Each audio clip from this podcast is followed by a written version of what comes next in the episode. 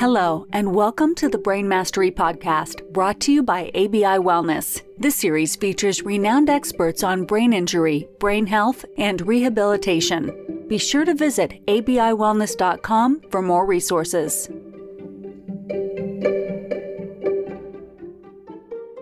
Welcome back to the Brain Mastery Podcast. Today's episode, we're going to be digging into the topic of research, of clinical practice of occupational therapy, of neurofeedback, and what that really means, and maybe a little bit how that differentiates from biofeedback, from neurobiofeedback, all of these sorts of terms that we're hearing out there. Today, we've got an occupational therapist from British Columbia in Canada who works clinically in this population, very, very excited to share her and her philosophy and her clinical background and her research with our audience today. So today's guest is Zara Dorino from Surrey Neuroplasticity Clinics. And she is going to join us and inform us about a lot of things around occupational therapy. So thank you so much for joining us today. Thanks so much for having me. I'm so excited to be here. Oh, it's going to be a blast. As we were talking earlier, I was like, whoa, whoa, whoa, save that, save that, save that. We gotta, we gotta keep that in the recording here. Uh, the, the, the, people who listen to this need to hear what you have to say, and I want to save you the time from having to repeat it. So maybe for the listeners, Sarah, one of my missions is to try to help the greater community really get a better understanding of what occupational therapy really, really is. And for those of you that are listening actively to the podcast, thank you. But some of our previous guests, uh, Devin from Tall Tree, I think did a really good job talking a little bit about that. But maybe quickly for our audience, why don't you explain what an occupational therapist is and does? Yeah, great. So I love this question. I get it all the time. A lot of people think that we just work with getting people back to work because of the term occupation, but that's a little small part of what we do. Occupation, actually, in our definition, is anything that occupies your time that's meaningful. So we call ourselves experts in function what we try to do is rehabilitate people by using the things that they love and the things that are meaningful to them. So, let's say someone has a brain injury and they love to play guitar. We might break that activity down to its smallest components so that they can get back to doing the thing that they love. That's it in a nutshell.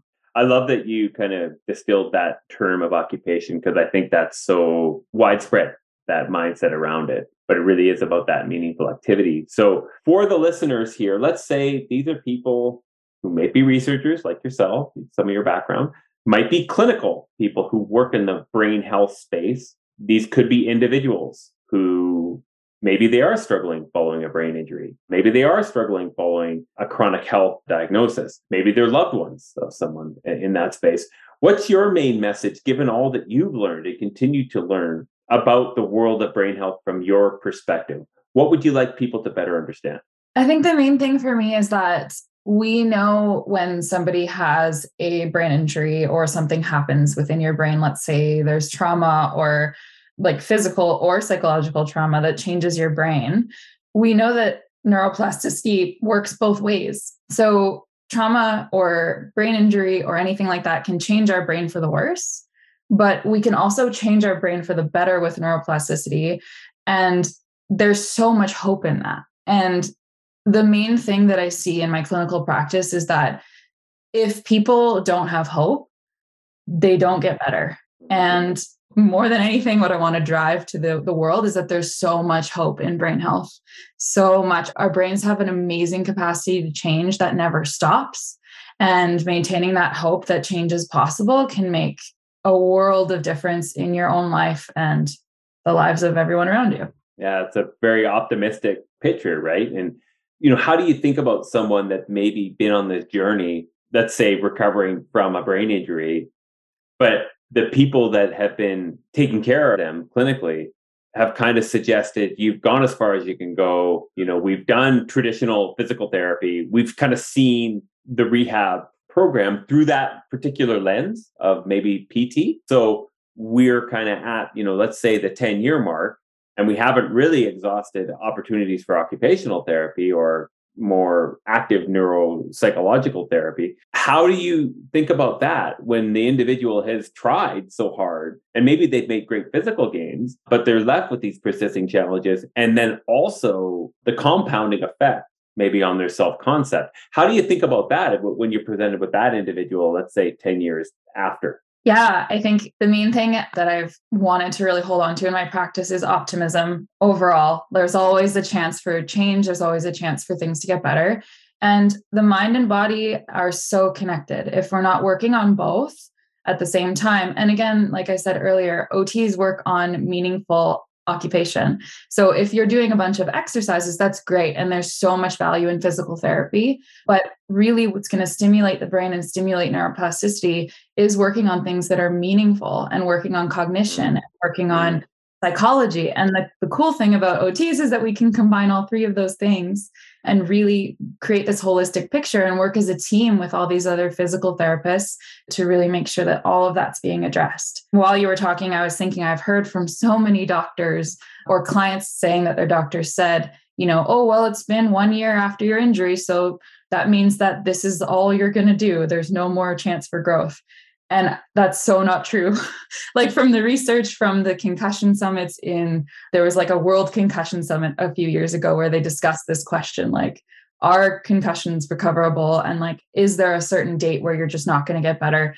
And I think like 97% of people agreed that that's not true. Like there's there's no expiration date. You can always make progress. Yeah. So I love that that sense of optimism. And I guess I also think for a lot of us, right, when we're presented with a challenging health situation, we sometimes assume that the locus of control is on you, right? You're the white coat. You're the one who knows. You're the one who's going to get me better.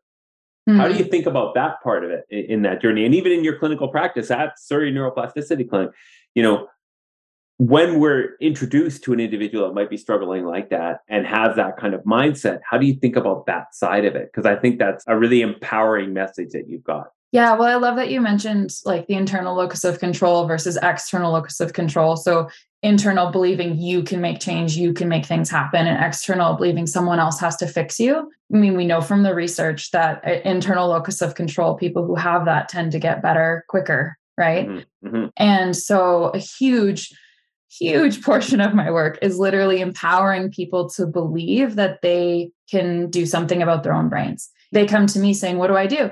And I usually flip the question back to them and say, What do you do? What do you do? Like, what? What do we need to do? Like, what are you passionate about? What do you love? What can we get you engaged in? And then they start turning the wheels in their head and that's where we get better right so everyone is an expert in their own body and their own brain like and everyone's brain's a little different. Sure, I can tell you from research, like you can do this, this, this, and this, but every person's going to need a little bit of a different catered approach. And yeah. every person knows what that is for themselves. Or if they don't, you can help them try to guide, guide them towards yeah. something that could really help them, right? And and I think that's what's so exciting about your work is that you know you're almost helping people to better understand some options that could be actually available to them that could help them take control of their own health and own journey. And I think that's also probably scary for many, but really, yeah. you know, exciting for others because for many, like you deal with many clients that have this concept of learned helplessness, like kind of this beat down. Yeah. And it's so understandable that they do because honestly, the system that we currently have right now isn't the most supportive, especially for brain health. A lot of people just don't know what to do and they don't know where to go and they feel lost. And, you know, finding a clinic like the Surrey mm-hmm. clinic that I work for or practitioners like myself that have knowledge like this is difficult, honestly. Like I, a lot of people come to me saying like, man, I've talked to so many people who said there's nothing we could do and hmm. then I come to your clinic and you have all these options for me, you know? So it's like sometimes even just in the first session, telling someone you have options, here are your options, you know, is like a huge thing for a lot of people. Oh, totally. And this is what I love about this work so much is that these are the options today. Tomorrow, who knows? The research is constantly going. Great organizations, great companies are out there trying to help to provide more options. So that's what fuels, I think, our shared optimism is we see there's a lot of people working on this. And whether the individual chooses to do anything about it, well, that's up to them. But it's almost this informed consent thing, like uh, a, or informed awareness, right? Well, actually, did you understand that, you know, if you walk every day for 30 minutes, that will actually help your long term health by X percentage. Were you aware of that? Mm-hmm. No, I just thought it was a good idea to move. No, here's what the research says. So maybe you should try at your own dose, start with that one step. It is a hard thing and and sometimes it can be so overwhelming. You know, you hear about these ultra marathoners who start running at 60 and they're running these 100 mile runs in a day. Well, that's I mean, how am I going to do that? I mean, I'm just going to sit in bed, right? Mm-hmm. There's no way I can do that but when you hear about the journey of starting to move a little more and then and then also self-report as to how we're feeling and then you know capturing using you know good tracking of activities of daily living oh my goodness i'm actually i actually think i might be feeling a little bit better well the science yeah. says probably if you're engaging yeah. in that right yeah absolutely yeah. yeah so you know this is rosy and and sunshine and lollipops but surely because this field is ever changing and evolving, I think, what is it that really frustrates you in the world of brain health today? Honestly, I think it's the lack of understanding about the connection between our mind, our body, our emotions. A lot of people will have this idea, especially with concussions, some people have this sort of guilt like, oh, maybe it's all in my head because it's not a visible illness, right? But nothing is purely in our minds and nothing is purely in our body either. They're always interconnected. And I feel like if we understood this more as healthcare practitioners, we could treat things more holistically rather than looking part by part, you know, like, oh, you've had a, a brain injury, so let's just treat the brain. It's like, no, that's also impacted your life and taken away things that are really valuable to you. So we also have to treat the emotional side. And sometimes when we treat the emotional side, some of the symptoms go away, some of the physical symptoms, like dizziness, for example, can be so highly connected to anxiety. And when we treat anxiety, sometimes dizziness goes away. But that doesn't mean that you're an anxious person or you're like a bad person because you have these like psychological things or that it's all in your head by any means because everything is you know subconscious and the body the mind it just goes back and forth it's all connected. So it's frustrating because it's such a belief in our society that if we are anxious or sad that there's something like morally wrong with us and that it couldn't possibly be connected to the physical things that we're experiencing so really dispelling that stigma is important to me I think we're really making leaps and bounds with that. And I mm-hmm. can see it happening over time. And I'm excited to see how it evolves more over time. But yeah. Yeah, I agree. And and I think that I believe we're starting to get there with increased awareness, but I think something that also frustrates me is the labeling that, oh, it's anxiety, oh, it's depression, oh, oh, oh.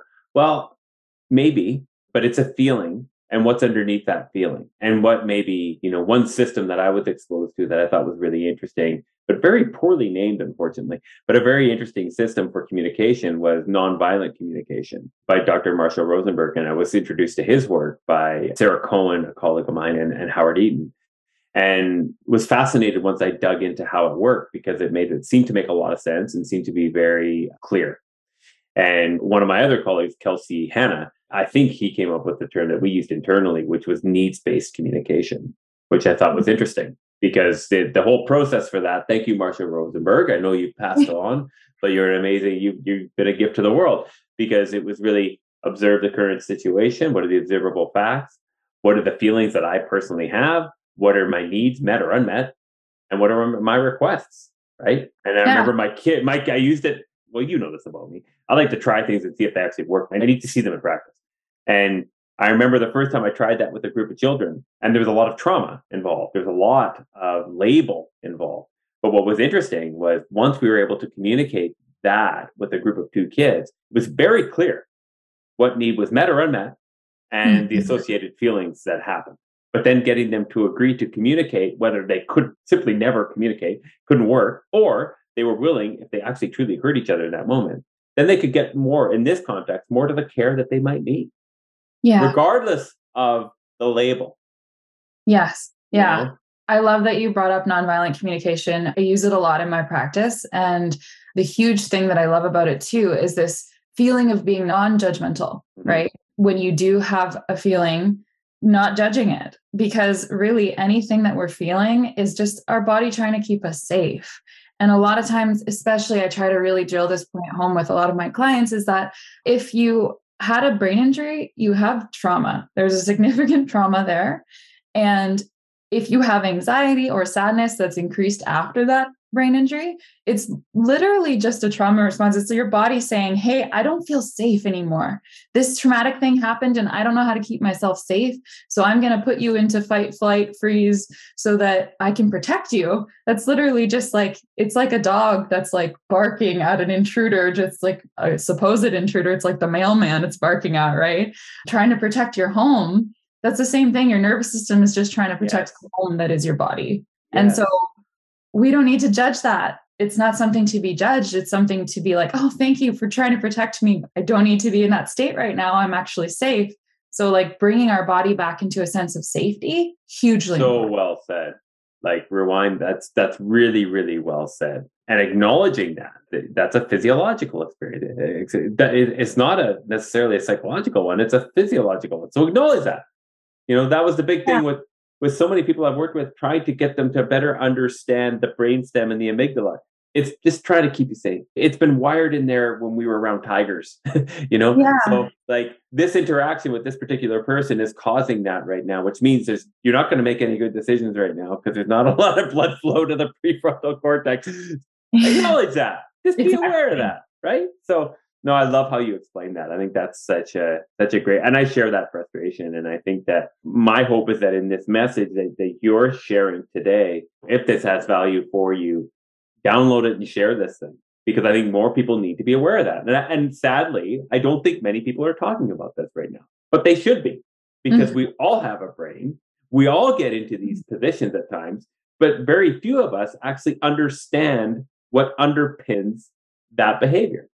And I think you explained it really well. Absolutely. And normalizing it, normalizing these experiences, it's so important, right? Because a lot of us are walking around being like, oh my goodness, am I the only one who like starts profusely sweating when I get a stressful email? Like, like, no, like you're not. Like, like you know, it's yeah. it's normal. You're normal. Congrats, you're human. Yeah. Yeah. Exactly. Yeah. Well, well done. Come join us and I mean, honestly, we all do beat ourselves up sometimes, and but also acknowledging that, right? And and just trying to move things forward. Now, I have a question. So when you think about as an OT, I mean, okay, OTs are like almost like professional goal setters too, right? They're really yeah. good at that. so that's something where I, I I share that passion. Maybe would you mind helping our listeners out there who, let's say, they're individuals who are struggling with this, how do you think about the whole concept of goal setting and that kind of accountability? And how do people get started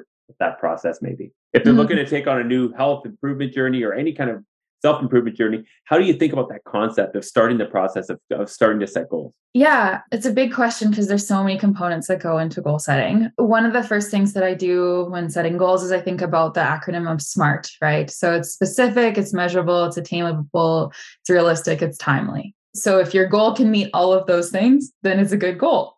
Another thing that I like to consider is is it meaningful? Is it something you actually want to do? So you might want to set a goal of becoming more strong or something like that.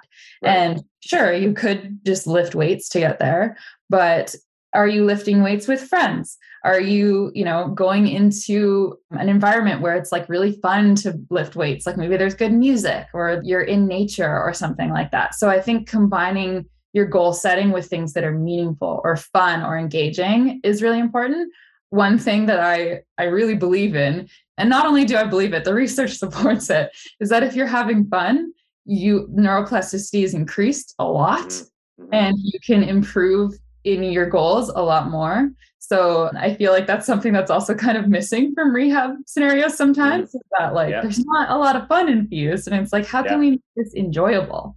Yeah. So yeah, making your goals meaningful and enjoyable and making sure that they're realistic. A huge thing I notice is that people are like, I have to do it all or nothing at all. And it's like, okay, what if we do a little bit? You know? Mm-hmm. Like mm-hmm. if you have a four story house, you don't have to vacuum every floor. You could do half of one one day. You know what I mean? Like breaking things down so that it's not so overwhelming. Yeah, I love that. That's thank you for that. It makes me think about one of the most practical books I've read, stuff that I thought I knew really well. I don't think I went into the level of detail of it as Atomic Habits did. You know, when, oh, yeah. when he wrote that book, I was like, that's an excellent book. Everyone should read it.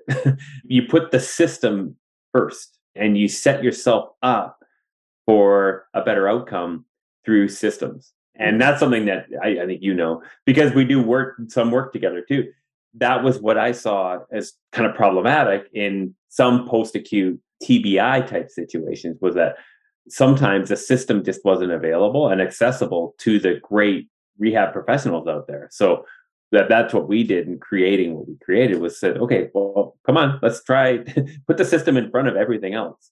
And then mm-hmm. try to engage in, you know, try to track engagement both intrinsically but also externally as to you know how that person might be doing in that and i think i think you're so you know you're so right that rome was not built in a day but bricks were laid every hour one of my favorite quotes right but you need to know where you're putting them right what are we actually trying to accomplish that's your smart goals right like and how many people actually stick with them well probably not as many as should be but what i'd love to hear you say is for people that are really struggling right now to set a goal and maybe they're really scared about that accountability piece. Mm-hmm. What's your encouragement to them? Inspire them here, right? I've been struggling. This person out in community, maybe they're a grandmother and they've been struggling. They've been struggling to try to get into some of the habits that that really enable them to have the joy they want in their life. What's your encouragement to them? I would just say choose something really small to start with and then give yourself that reward of achieving it our brains respond really well to dopamine and we get a dopamine hit when we are rewarded by something like our, our, our dopamine or it's like a seeking system we're seeking rewards right so another thing i tell clients too is that set yourself up for something that's really achievable in the first week and then give yourself a reward give yourself your favorite treat take yourself out for dinner read your favorite magazine do a bubble bath like do some kind of reward and hold yourself accountable. Maybe tell a friend, post a Facebook status, say you're going to do something, and yeah. then you're accountable, right? So you can totally do something very small and achievable and just build yourself up to that bigger thing. If you want to run a marathon, start by running around the block, you mm-hmm. know? Yeah, I love it. Thank you. You heard it here, okay? You can you can do it. And and what happens if you don't? Well, you tried. So maybe yeah. next time. Wonderful. Totally. Like that that beats the alternative right there no question. And a great concept for this too is something from cognitive behavioral therapy called behavior activation. Mm-hmm. So let's say I'm laying on the couch after work and I'm like, oh man, I'm really tired. I, I don't, I'm supposed to go for a run. I don't want to go for a run. We can use something called behavior activation where you do the first step in the activity. So I don't want to go for a run, but I'm going to get up. I'm going to put my shoes on and I'm maybe going to take one step out the door if I don't end up going for the run, that's okay. I still got up, put my shoes on, I got up off the couch, that's fine. But more often than not, if you do the first step of the activity, your brain will be primed to do the rest of it. So that's a really good tip for that Love too. That. It's super tangible and take home so and practical. Now, you're obviously very well read and you know, I'm always curious and I think our listeners are too what are some of the most key influences you've had on your perspective in brain health? Is there what maybe one book? Is there was there a professor, a paper, a person? Yes. So when I was younger, I was really into a podcast called Radiolab, and they interviewed Oliver Sacks, who is just a world renowned, amazing, mm-hmm. amazing person in the field of neuroscience.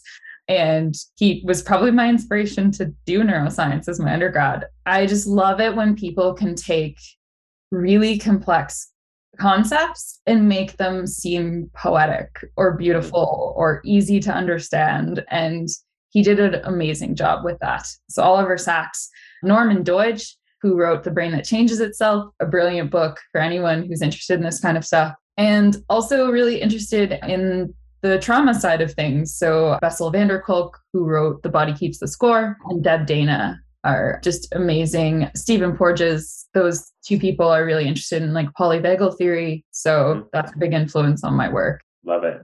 Very good. And we'll make sure that those are available in the, in the show notes for listeners. You just click and check those out. So when you think about this world right now in, in brain health, occupation, occupational therapy, what's your hope for the future? Well, the hope that I have is that technology is consistently evolving and we're learning so much about the brain. People ask me, like, why did you get into brain health? And I'm like, because it's like exploring space or exploring the ocean. Like, there's so much there and we're learning more and more about it every day. But the cool thing is that we don't have to go anywhere, it's in our own heads, it's right there. But the things that are evolving so we have neurofeedback we have brain stimulation we have vagal stimulation we have you know the bears program like mm-hmm. all these things are amazing technological pursuits and they're changing lives and changing brains and that's just getting started. Like we're at the we're at the beginning of this like amazing journey. So i have a lot of hope that as technology evolves we're just going to get better and better at at treating people and helping people live the lives that they want. I agree. And I, I, think a lot of that starts with education. And that's really the point of, the, of, of this podcast is, is to share really good kind of information about what's going on in this space from, from some leaders in the field. So for people that are out there right now, they're they're struggling. Maybe they live in British Columbia, maybe they live in Alberta, who knows? But they need occupational therapy to help. They're interested in what you may be able to do, whether you could help them or refer them to a place that might be able to. How do people get a hold of you and your clinic? Yeah, so we're the Surrey Neuroplasticity Clinic. So you can find us online, snpc.tech. And I'm sure you'll link to it in the show notes. Of course, of course. And then also, yeah, so my name is Zara. There, we have a whole bunch of amazing practitioners. We have counselors, OTs, PTs, KINs. It's a really nice holistic clinic. I also have Uplift Virtual Therapy that's on TikTok and Instagram. So you can find, I have a whole bunch of videos that talk about the nervous system, regulating your nervous system, brain health, that kind of stuff on there. So if you wanted some easily accessible stuff there. And our clinic does the neurofeedback as well. The great thing about the neurofeedback that our clinic offers is that it can be delivered to your home. So you get the device delivered to you, and then you could use it literally whenever you want. We can deliver it around the world and you'll have a coach basically coaching you through using that device and how it can change your brain. I can talk a little bit more about neurofeedback if you want. Yeah, yeah, yeah. That'd be great. That'd be great. We've got a couple more minutes. So let's let's do it. Neurofeedback basically what we've discovered is that we have all these unconscious things going on in our body, right? We have our autonomic nervous system, unconscious things going on like our heart rate and the electricity in our brain and our skin, skin conductance and stuff like that. If we create a feedback loop, then we can help control those things. So, for example, if we create a feedback loop with our heart, we can control our heart rate. We can make our heart rate go down when we want it to go down. So, we found a way to create a feedback loop with our brain where we can see our brain's electricity on a screen in front of us. And over time, you can learn to control your brain's electricity. And that's important because we have different kinds of waves, so slow waves to fast waves, depending on what we're doing. And sometimes what happens when we have trauma or we have ADHD or depression or anxiety or whatever it is, we might be producing the wrong kind of brain waves at the wrong time. So by using this technology, you can train your brain by giving it positive feedback every time it's in a good state in the form of a game on a phone. And that trains your brain to be in the right brain waves. So to be more calm, focused, relaxed. It's kind of like giving a dog a cookie every time it does something good. We're rewarding the brain every time it's in the space that we want it to be Love in. it. And then reinforcing that pathway, which is neuroplasticity. Exactly. I mean, I, I love it. So, you know, for listeners out there, please, please, please, they're doing a great job over there at Surrey Neuroplasticity. You know, I've known them for a long time. I've known, you know, the work of Ryan D'Arcy for a long time, but also Tanya Yardley over there, uh, Balraj, the whole team. They're all very good people doing good work. So I encourage you to check them out. And I want to thank you for sharing your vision with us today. I learned a lot, and that's the goal. Hopefully, our listeners learned a lot because that really is the purpose for this podcast. So, thank you for your time. And if this had value for you, share it, download it, share it with your community. My hope is that it will help people to better understand the options that are available for them out there today. Thank you so much for having me. Thank you. thank you so much for continuing to listen to the Brain Mastery podcast. We're super grateful for the community of supporters of this podcast. Again, this podcast was designed with an intention and an objective, and that was to share stories of rehabilitation, of recovery from brain injury, to really interview some of the leaders out there to provide more hope to community members. So, thank you again for all of the support with that. If this episode resonated for you and had value for you, we just ask please download and share it. Please also, if you wouldn't mind, rate the podcast. Those ratings really matter and help us to spread the message. If you're a clinical provider out there, meaning a physical therapist, an occupational therapist, or somebody who just works with people with brain injury and want to learn more about the BEARS platform, we've tried to make it easy as possible for you to do so. Just go to www.abiwellness.com to learn more about how to get involved. Uh, training is very accessible, and we've tried to make it very, very easy for people to get access to this neuro rehabilitation platform. Thank you again for your support, and we'll see you on the next episode.